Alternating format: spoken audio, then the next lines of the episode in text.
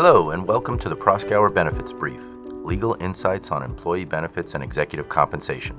I'm Adam Scoll, Senior Counsel in the firm's Boston office, and I'm here with Ira Bogner, partner in our New York office, and today we will be discussing VCOC management rights. By way of background, generally speaking, for an entity to qualify as a venture capital operating company, or VCOC, at least 50% of the entity's assets valued at cost must be invested in operating companies with respect to which the entity has management rights, and the entity must actually exercise such management rights with respect to one or more such operating companies in the ordinary course of its business. Right. Management rights are contractual rights directly between an investing entity and an operating company by which the investing entity can substantially participate in or substantially influence the conduct of the management of the operating company.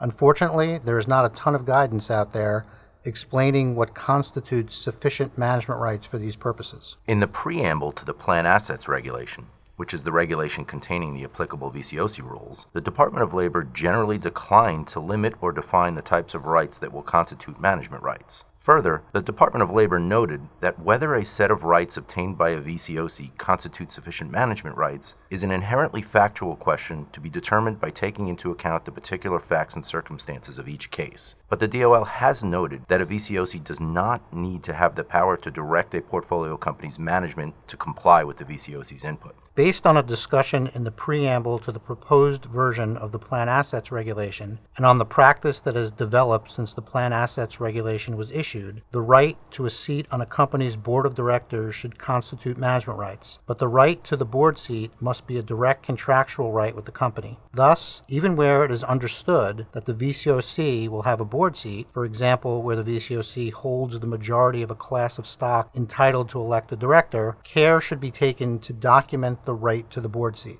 That being said, obtaining a board seat is not the only way to acquire sufficient management rights. Helpfully, the Department of Labor concluded in Advisory Opinion 2002-01A that where a VCOC was given the right to receive certain financial statements from the operating company and its subsidiaries, the right to inspect and access copies of documents, reports, financial data, and other information of the operating company and its subsidiaries, the right to visit and inspect any of the properties of the operating company and its subsidiaries, and the right to consult with and advise the management of the operating company and its subsidiaries on reasonable notice and at reasonable times on all matters relating to the operation of the operating company and its subsidiaries, the investor had obtained sufficient VCOC management rights. However, the VCOC that requested that advisory opinion letter represented that such rights were greater than the rights normally obtained by institutional investors in portfolio companies, and the Department of Labor acknowledged that this representation was a factor in making its determination. Because there is less certainty about what rights other than a board seat qualify as management rights, we typically advise clients to obtain as strong a set of rights as they can, rather than asking us what is the least they can live with. Again, a VCOC's rights need to be direct contractual rights in order to satisfy the requirements of the VCOC rules. A common misconception is that a separate VCOC management rights letter is required. Although it may be advisable in certain circumstances, the rules do not actually require it. Accordingly, a VCOC can obtain management rights pursuant to the applicable